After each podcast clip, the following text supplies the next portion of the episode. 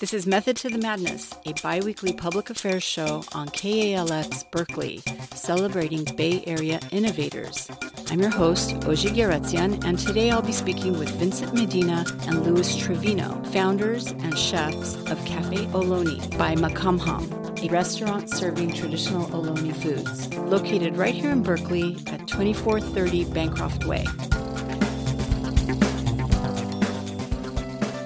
Vincent Medina is a member of the Muwekma Ohlone tribe from the East Bay, and Louis Trevino is a member of the Rumsen Ohlone tribe, which originated in the Monterey Bay area. Together, they now run Cafe Ohlone by Makamham, where they serve traditional foods in a very welcoming and engaging environment. I got to experience their cafe for the first time recently and was impressed by the design of the space, the meaningful exchanges, and the delicious food. Welcome to the show, Louis and Vincent. Thank you for being here. Thank you. Warshetuhi. In our Chochenyo language, that means hello.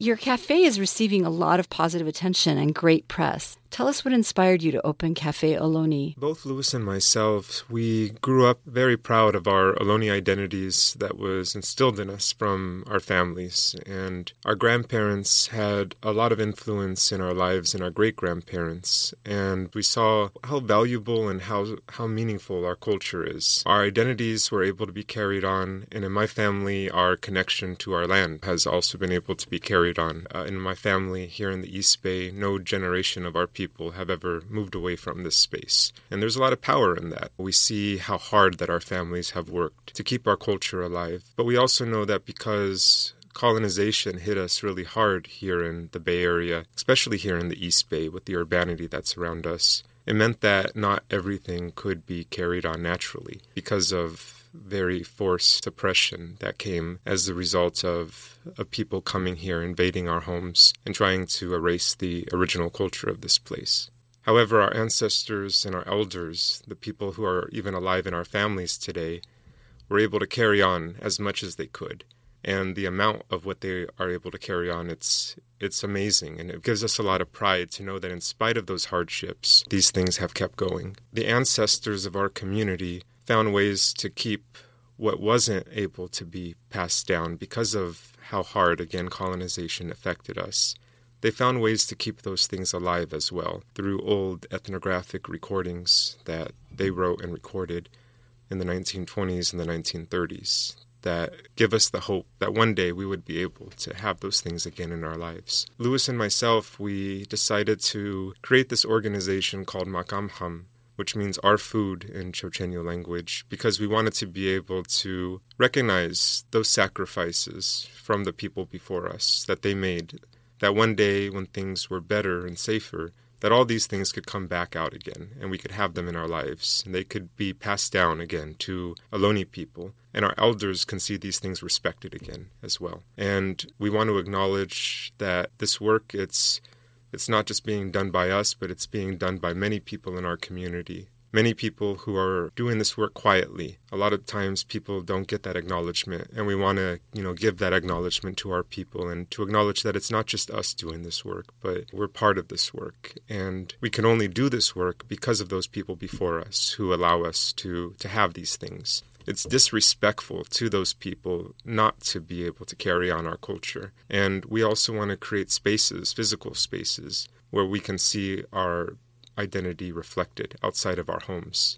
And it can be isolating and lonely when you're alone growing up and you don't see any reminders that you exist or that anybody cares about you or wants to know about you outside of your home, even though you're right in your homeland. We wanted to be able to create this space because growing up, we didn't have these things. But now the Ohlone kids who are growing up, they get to see these things and they get to go to a restaurant where their culture is reflected and their food is served. Well, it might be a small space right now, you know, it represents a lot of a lot of hopes and a lot of dreams that our people have had for a long time. And it also represents a lot of vision into where our future is going as well. Would you like to add anything to that, Louis? It's just that for our families, those living elders, people who are around today, who remember these foods being eaten in their childhoods, they're the same generation that remembers also hearing our language when they were young people, who remember seeing those cooking methods, whose mothers and grandmothers took them out to gather plants for food. They're also the generation of people who, for many reasons, were not able to learn to speak our language, even though they heard it, who were not taught the proper names of these plants always. And that knowledge was not passed down to them, in the case of my family, specifically because that older generation of people was trying very hard to also protect their children from the harm that the world around us was putting on us. And so, by doing this work, by bringing these foods back, by simultaneously continuing to work on reviving our languages, by bringing our family into this work and feeding them, we're also repairing that part of our family's history, that loss. By feeding our elders, we're also feeding their parents and also feeding their children and their grandchildren and their great grandchildren so that we can all have these things again. And so that that harm that was done can be undone by us. Before Makamham, where would one go to eat native food in the East Bay or the Bay Area? Before we started our organization, there were a few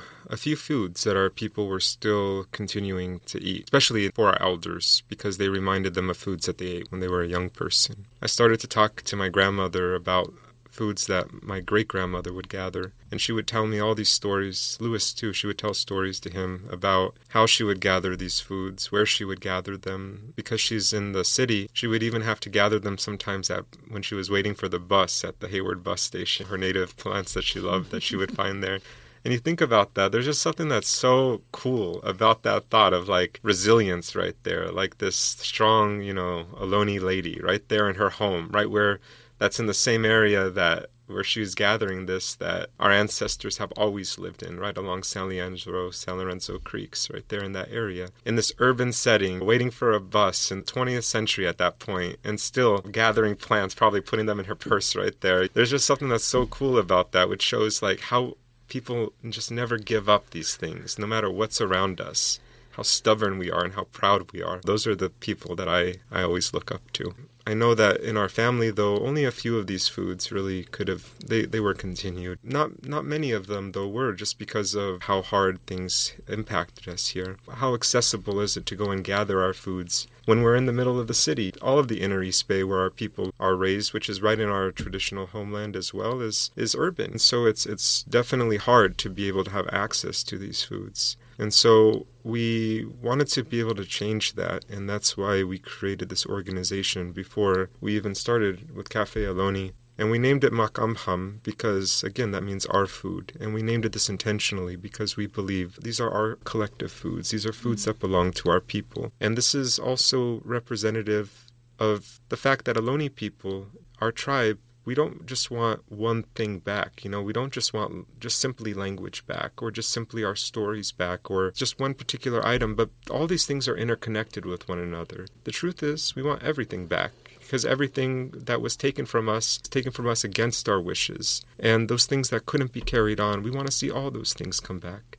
Including our land. Yes, that's the truth as well. One thing that I try to work for and envision, Louis, and with our people, is what it looks to have a holistic revival and a reawakening, where through being in our homeland and gathering these foods, using our language alongside of the gathering methods of this food, speaking our language to one another, we reconnect with those old villages that our ancestors directly came from. Where we gather, for an example, the yerba buena that we make tea. That's right in an area where my great great great great great great grandmother was born. Wow. Yeah, all the way all the way back, way back when is as we do these things together collectively, it inches us back into that traditional world, and we see how much our people have always loved these things. And it also is a reminder that when we are given the chance to be able to nurture our traditional culture, ever since colonization has come here, our people have always chosen to go back to traditional culture whenever given the chance. And right now, we're seeing that happen again in a modern day form. And it's really exciting. If you're just tuning in, this is Method to the Madness, a biweekly public affairs show at KALX Berkeley, celebrating Bay Area innovators. Today we're talking with Vincent Medina and Louis Trevino of Cafe Ohlone by Makamham, a restaurant serving traditional Ohlone foods. And we want to be able to just be mindful that this food that we're serving, and we say our food is full of justice as well, because our food it's connected to helping people better understand that Ohlone people are here, that our culture is strong, that our culture is rooted in this place that we're in right now, and that our people will never leave here. When people understand that we're here and they understand how rich what we have is and how much we care about these things, and after they're empowered with that truth, then they have no reason to not stand with our people. And so, this is the need to be able to have allies with us, to be able to work for a better future that includes Ohlone people central to the story here in our homeland. And this is why we're doing this work as well. The primary goal of this has always been to empower our community not just to have these traditional foods back, but also for the wellness of our people. We know that when the government imposed foods on our people, they were often foods that caused great harm to our health. We believe that when we take out those those things that aren't good for our bodies and eat the things that our bodies recognize, that our bodies get stronger. And when our bodies are stronger, we're more capable of fighting back against the injustices that we face. We also believe as well that culture is central to keeping our identity strong, and that when we have a robust, full culture, you know, with many different things, and we are also able to adapt new things in our culture over time that represents a living identity, then that also is able to keep our culture strong and also able to be carried on within these modern times that we're in as well. You touched on a number of aspects of language and culture and violence and healing and repair. And it's just such a rich space. Also, a different kind of space that embodies some of these elements that you value your vision and the context in which you're innovating. It includes words and pronunciation of certain words in Chochenyo. You also use Chochenyo phrases and language with diners at the cafe. So, why is language so important? Our language, first of all, has been very, very successfully revived, and we're extremely proud of that revival. It's something that collectively we're, we're excited to see happen, and we know our language will never go to sleep again. You know, we never say that it, that it died, but we say it was sleeping. And it was sleeping for about two generations. And with the right effort, our people breathed life into it, and now it's awakened again. And now it's spoken with fluency I'm, I speak it. People in my community, young people are growing up speaking the language right now, and elders as well. Our language in my family was used until at least the mid 1930s, and that's it might be true also of the Rumsen language in general. But when we work with language documentation to look for information about our languages, those things were recorded in the 1920s and 30s. There's one woman today in my extended family who heard our language when she was a young girl. She's uh, in her upper 80s now. Gloria Castro is her name. She's my great grandfather's first cousin. And this beautiful woman, she just loves what we are doing because it is exactly what she has wanted to see for a very long time. In the early 1990s, she visited the language archives here at UC Berkeley uh, during the first, what became breath of life. And she's always been hungry for that information, for things that she remembered seeing and hearing but not understanding from her childhood. The people that she heard using our language were her grandparents and her mother. And her mother never used it after her grandparents passed away. She remembers hearing it at these family times when all of the family would get together for weeks at a time and all of the adults would go into the house and all the children were made to stay outside of the house there was a woman who kept watch and made sure the kids didn't get too close. She does know that they were using our language and that she heard things. She remembers them preparing food in our old style earth ovens at the creekside there, um, which is a very old method of cooking. She remembers being chased out of her grandfather's garden, and this is when she very clearly heard our language, when he yelled at her and her cousins to get out of the garden. she had this memory for years she was six years old when he did that. And that's the phrase that she remembers. And she says that she remembers exactly that sequence of sounds because she and her cousins looked at each other and they laughed because they didn't understand what their grandpa was saying. And she says that laughter imprinted that memory in her mind. And she's been looking for that expression ever since. And she's always wondered, and, and she's had times when she doubted what she remembers hearing. But during the last Breath of Life last summer in the language archive here on campus, we were reading through Alfred Kroeber's notebook from 1902, where he records a relative of ours named Jacinta Gonzalez. And Gloria wanted to read every single line out loud. And so that's what we did. Spent a couple of hours doing that with her. And we came across Othuya, and we just had to stop everything because Gloria finally found the expression that her grandfather used. Mm. And she could hear his voice in her ear, she said. There it was. It was this confirmation of all of this experience that she had as a young girl was confirmed. And now she knows that he was telling her to get out of there. It took 80 years. there were the sounds. These are why our language is so connected to our foods, because those same people who were using our language were the same people preparing our foods, were the same people who, we are sure, prayed in our traditional way, who did all of these things and kept all of these things close to themselves, because these things all come together. When we work to revive our language, it is, it's, it's very organic that that work leads to the revival of all of these things. That's right. And one of the powerful things about language, it's able to convey a worldview that's there. Like our worldview, I feel, is embedded within our language. It helps people who are coming to Cafe Ohlone better understand that this place was never a new world. This place was never a blank slate, but this place has culture. You know, it has language, identity. Uh, you know, nations that are that are here already has great food, great diet, great people. All of these great things that are already here, and one of the most harmful things about this narrative that exists that we're trying to change is it almost seems that anything that's introduced here can just be called Californian. People talk about Californian cuisine, but it's made up of nothing that's Californian, nothing that's native to this space. And just because there's avocados or something that's seasonal or fresh doesn't mean it's native to California. That doesn't mean it's Californian cuisine. We believe that when people can understand what the true identity of this place specifically is. And I also want to add that what's native to us here in the East Bay isn't native to Marin, you know, down south in Los Angeles or other areas. And we're all different here in California. That's one of those beautiful things. But by focusing here on East Bay Ohlone culture, and then when we're in Louis's family's area in Carmel, Rumsen Ohlone culture, we believe that we can show people the specifics of these things that helps people better understand and respect our identities. What is the website address? The website address it's makamham.com.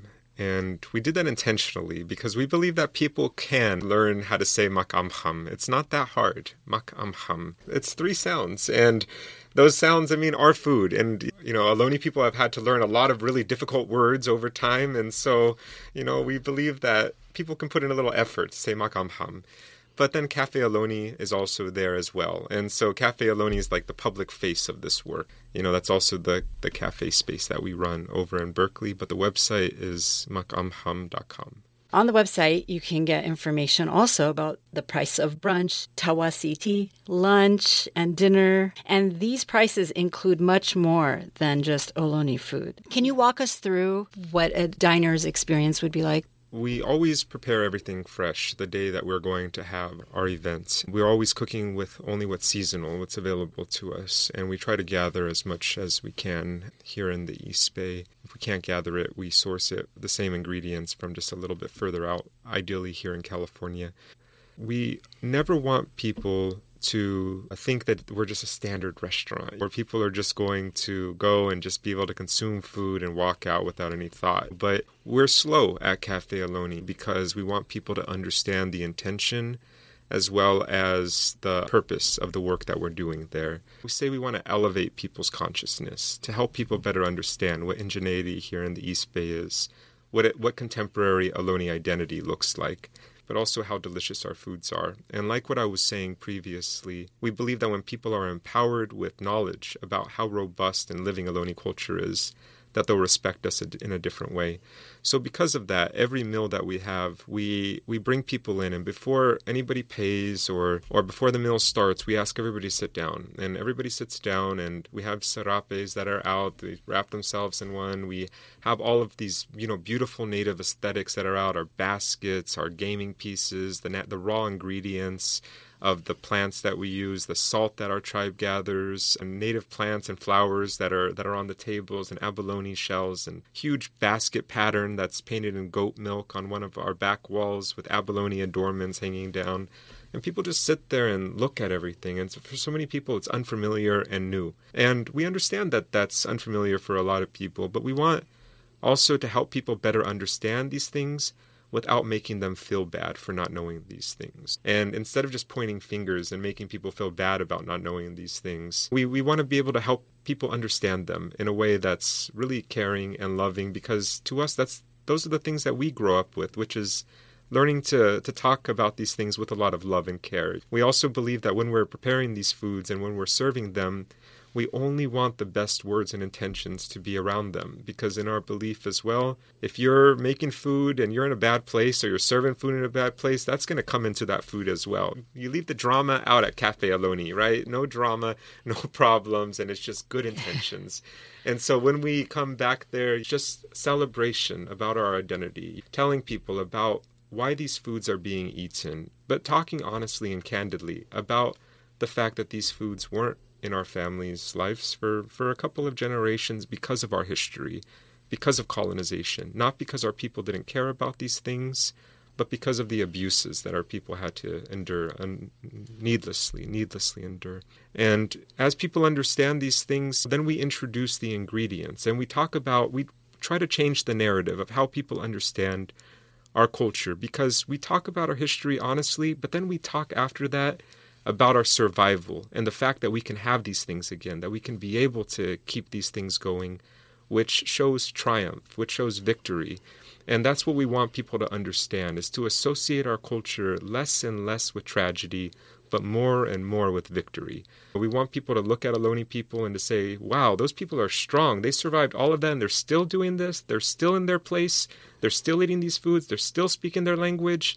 And when people understand that, they view us in a different way. And then after that, we say a prayer, and we always make a plate with, at every meal that we have for our ancestors. And we do this intentionally. And this is something that when we make these foods, we do at home as well. Because these foods are, we're only able to know them because of our ancestors. And we're only able to have these things in our life because of the strength of those people before us. And then before we eat anything, we all pray.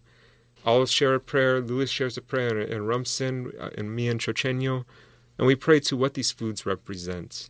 And that starts off this meal, this experience, on a note that this is different. And when you slow down, then you can really taste these first flavors of, of the East Bay. We always ask that elders come up first because that's something that we value in our cultures. After we eat, we have music, contemporary indigenous music that's there. We answer questions. Then usually we'll bring out some traditional games and we'll play some games. And then at the end of the event, we'll always have a call to action. What are some of the ingredients in the Ohlone foods you're serving? So we're always making seasonal dishes. And so right now we're cooking a lot with mushrooms because mushrooms are in heavy abundance, as well as hazelnuts, which the season just recently ended as well at winter time. Right now we're also with the earliest growths of the native greens that are coming up. We've been gathering those. And so I'll just walk you through a few of our of our foods just based on season. So right now, for an example, we're having these delicious, delicious, delicious mushroom hazelnut muffins where we get black trumpet mushrooms and candy cap mushrooms and chanterelles, and we saute those with bay laurel that we gather up in our village sites and in walnut oil and pickleweed from the East Bay shoreline, the salty succulent that we chop up and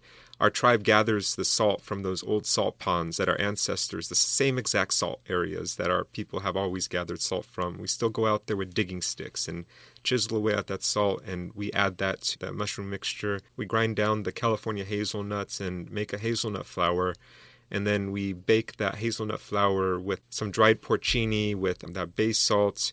We add those mushrooms, cook one of those edible flowers that are coming up right now on top of it, bake that, serve that with an all native green salad of watercress and Indian lettuce that's coming up right now um, after the heavy rains with that bay salt and gooseberries, blackberries, a dressing of walnut oil and bay laurel um, popped amaranth seeds and pinon nuts, roasted hazelnuts that we roast every morning before we have our events. We'll have a vanilla chia seed porridge with blackberry sauce and hazelnuts that we crush in a mortar right in front of the people who are dining. And we'll usually have like something like an acorn bread as well, a traditional bread that is one of our most traditional foods, a bread that's made out of the acorn soup that gets cooked down and has this crisp outside and this sweet jelly like pudding like inside. We'll have smoked venison and mushroom skewers. There's a hunter who hunts up uh, just a little bit north of here in the Pomo area and often will be gifted venison and we'll um, butcher that and smoke it for hours and hours until it's soft and just has all those wonderful smoke tastes from the oak wood. We add the bay wood as we're smoking in, and we'll smoke the mushroom skewers as well. That's something that we've been doing recently. And salmon that's smoked from Enterprise Rancheria that's gifted to us. All of these foods are flavors our ancestors would recognize. And I quickly would like to say, just in our language, what these foods are so you understand that we have words we have charishim in the Rumsen language, yerba buena tea, tot, the deer meatballs, enesmin, the blackberry sauce, yukish, the acorn flatbread. There's warapmin, the mushrooms, hosipati, the popped amaranth seeds, chetit aye enesmin, they're the berries and the nuts. Warapmin tawasi, that's mushroom soup. Kawimera aye hosipati aye enesmin aye tiwish that's bitter greens with flowers, uh, popped amaranth seeds, and berries. Atushexin, quail eggs, uchi yukish, sweet acorn, chumskur, the sweet uh, seed cakes. These are foods our ancestors recognize, and when we eat these foods, we commune with them. Since the Ohlone are the original peoples of the land on which the cafe is located, I would hope that you're being embraced and supported by Berkeley and East Bay communities. How are folks responding? Extraordinarily, yes. We're ecstatic to see the response from the community. And it also gives us a lot of hope to what's possible. Ten years ago, this wouldn't have been thinkable. Moving forward, what would you like to inspire with Cafe Ohlone? Well, we know it will keep going, but we would like to see it expand as well. And can you imagine having, we have all of these beautiful traditional place names all around the Bay Area, all around the East Bay that are Oakland, it's Huchun. If you want to go over to, to where we live at, it's Halkin. If you can imagine a Makamham Huchun, a Makamham Halkin, a Makamham Tamien in San Jose that are run by our tribal people, you know, it would be such an exciting thing. That's a big dream. One of the things I always imagine, and Louis and I talk about this a lot, is getting one of those old warehouses over in West Oakland or Emeryville, making that a cultural space for our people, mm-hmm. but also having a large restaurant space there as well, a few days a week for the public, but also making that like an urban rancheria as well for our people, having a space where we can go and have language lessons, have basketry, have all these things that our people want to see in our world. But we always want to keep that small space that we have in the back because it represents a lot for us as well. I want to ask also food sovereignty seems to be a large part of your space. Can you elaborate on your role in this movement and what you'd like to see moving forward with the food sovereignty movement? I'm a member of the Muwekma Ohlone tribe and also a councilman representing my family's lineage and our tribal government as well. And this work that we're doing with Makamham and with Cafe Ohlone, it's very much connected on a larger scale. It's specific to us, and we're doing this work for our people, but there's also a larger movement that's happening here, which is touching on many other indigenous communities, which is about decolonization, but also returning back to our traditional foods. So Louis and I were part of this organization called Slow Foods Turtle Island, which works on an international level with other indigenous people to protect our food sovereignty and also working with agencies at the United Nations and with Slow Foods International. And it's really powerful because you know, there's there's challenges that we have to be able to gather these foods. We hope that we will be able to see our people, though our Ohlone people, our specific here in the East Bay Muwekma Ohlone people, be able to have more access to gathering, be able to have more access to going into those areas and gathering our foods without restrictions. Because right now, there are still numerous restrictions that exist against our people for gathering. How can folks get more information about your important work on the cafe? Our primary way of communicating our messages is through our Instagram at Makamham. Uh, and our Instagram we, we specifically have chosen just because of, you know, we like to be able to share beautiful photos of our food and the work that we're doing. Instagram has just been a really clear platform for us. We're also on Twitter at Makamham. And our uh, website address, once again, it's makamham.com, M A K A M H A M.com. And all of the information about our, our work and also our hours are listed there. Thank you, Louis and Vincent, for talking with us today and for your work. Thank you. Mak. You've been listening to Method to the Madness, a biweekly public affairs show on KALX Berkeley celebrating Bay Area innovators. You can find all of our podcasts on iTunes University. Thanks for tuning in. We'll be back again in two weeks.